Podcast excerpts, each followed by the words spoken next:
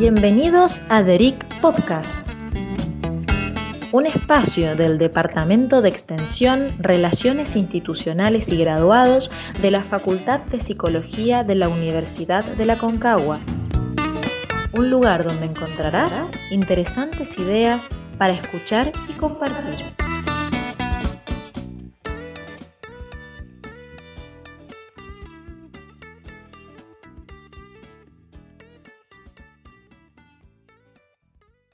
Bienvenidos. Mi nombre es Mabel Adriana Gómez, licenciada en Psicología y magíster en Psicoanálisis. Trabajo en la docencia universitaria con un profundo interés en la transmisión e investigación. Agradezco este espacio de diálogo que me ofrece el Departamento de Extensión, Relaciones Institucionales y Graduados de la Facultad de Psicología de la Universidad de la Concagua, en especial a la licenciada Paula de Luca y licenciada Sabrina Lozada, del área de difusión. Me dedico principalmente a la clínica con niños y adolescentes. Mi deseo es dar un lugar a los más pequeños y a sus voces. ¿Cómo acompañarlos en estos momentos de aislamiento social? Hoy algo irrumpe en nuestras vidas e interrumpe de un modo abrupto los lazos sociales, no solo de los adultos, sino también de las niñas y niños. No es una simple contingencia como un resfrío estacional, porque abre la puerta a la angustia. Para nuestro diálogo les planteo algunas preguntas como coordenadas. ¿Qué respuestas dar ante las preguntas de los más pequeños? ¿Cuáles son sus distintas formas de representar la discontinuidad con el afuera y la continuidad dentro de casa? Para desarrollarlas, comparto breves relatos con la aclaración que los nombres han sido modificados, respetando los principios de la Ley Nacional de Salud Mental. 26.657. Sofía de seis años le pregunta a su mamá al verla prepararse para salir a la calle, de un modo diferente al acostumbrado. ¿Cuándo se termina esto, mamá? No salgas, te vas a enfermar. La mamá le contesta, ya vuelvo, voy a comprar alimentos. Sofía le dice, vuelve rápido. Cuando su mamá regresa, Sofía le pregunta, esta noche, ¿puedo dormir en la cama con vos? Juan de tres años, ante el uso del barbijo, pregunta a su mamá, ¿qué pasa?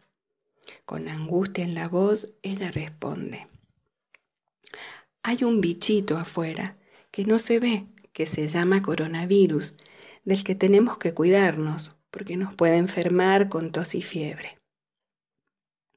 Emilia, de cinco años, pregunta a sus papás, ¿cuándo voy a volver a ver a mis compañeros de la salita? Los extraño. El papá le responde, podés hacer una llamada con video. Te presto mi celular.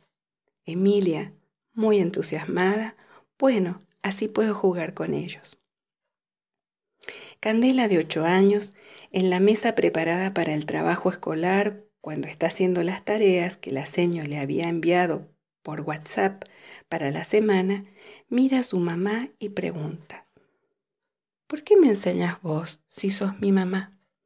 Candela no quiere hacer las tareas, quiere ir a jugar. Las tareas las hago más tarde, no quiero hacerlas ahora. Tiago, de dos años, está en casa con su mamá. Su papá no convive con ellos. Al llamarlo el papá con una videollamada, hola. Tiago se esconde, llora y no quiere hablarle.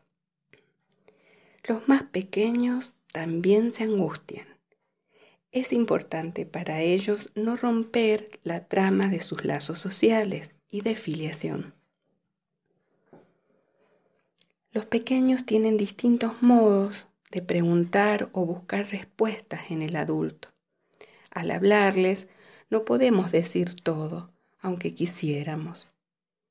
En los relatos, cuando Tiago no desea hablar con su papá por videollamada, no se trata que no lo quiera o no lo extrañe. Se hace presente en él la diferencia entre el abrazo de su papá y su imagen. Eso lo angustia, se esconde y llora.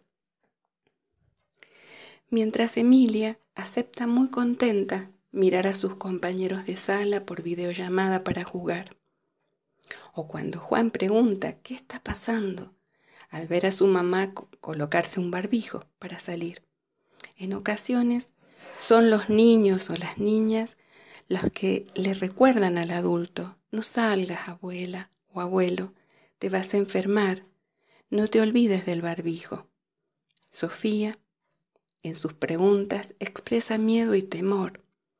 ¿Cuándo se termina esto, mamá? Espera un final, como en los cuentos, y le pide dormir en la cama con ella. Mientras Candela desea que le enseñe su seño y no su mamá. Otras formas de responder son con los síntomas. Regresiones de hábitos, por ejemplo, en el control esfinteriano. También hay un aumento de berrinches, fobias o temores a salir del hogar. El aislamiento social puede detener la circulación del deseo y precipitar en ellos excesos en la alimentación, en los juegos tecnológicos, también desordenar los ritmos del sueño y los hábitos del aprendizaje escolar. Mientras que para otros niños o niñas, al estar más tiempo con sus padres, organizan sus ritmos de desarrollo. La pregunta entonces será, ¿por qué le sucede a los adultos, aquellos que cumplen la función parental? Les propongo a los adultos una pausa para preguntarse por lo que les sucede a ellos, para no quedar atrapados en sus propias fantasías o reacciones defensivas ya que éstas desamparan a los pequeños. Pausa que posibilita pensar nuestras formas de acompañarlos, de mediarlos, a partir de las vías que nos proponen, desde lo sensorial, lo auditivo, lo visual, lo kinestésico, presentes en sus juegos. Serán los dibujos, las canciones, los cuentos, los recursos que anudan aquello que hoy vivencian. El lenguaje de la ternura, el amparo de la mirada, enhebrado a las palabras, permiten el espacio para sus preguntas y el asombro. Entonces, es necesario escuchar los particulares modos de representación de los pequeños en este aislamiento social la curiosidad que se manifiesta en sus preguntas abre el camino para acompañarlos.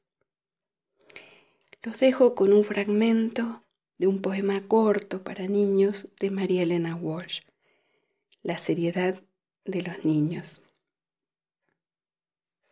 Quizás ignoramos que todos los niños son serios, unos trágicos, otros melancólicos, otros disimulados, siempre están más allá de la cárcel de tonterías que pretendemos encerrarlos y distraerlos de la verdad. Este secreto lo saben los compañeros imaginarios, hojitas del jardín arrugadas en una mano sucia, zoológicos minúsculos en cajas de zapatos, en fin, todo ese universo que puebla y desampara la soledad de un niño. Muchas gracias y un fuerte abrazo.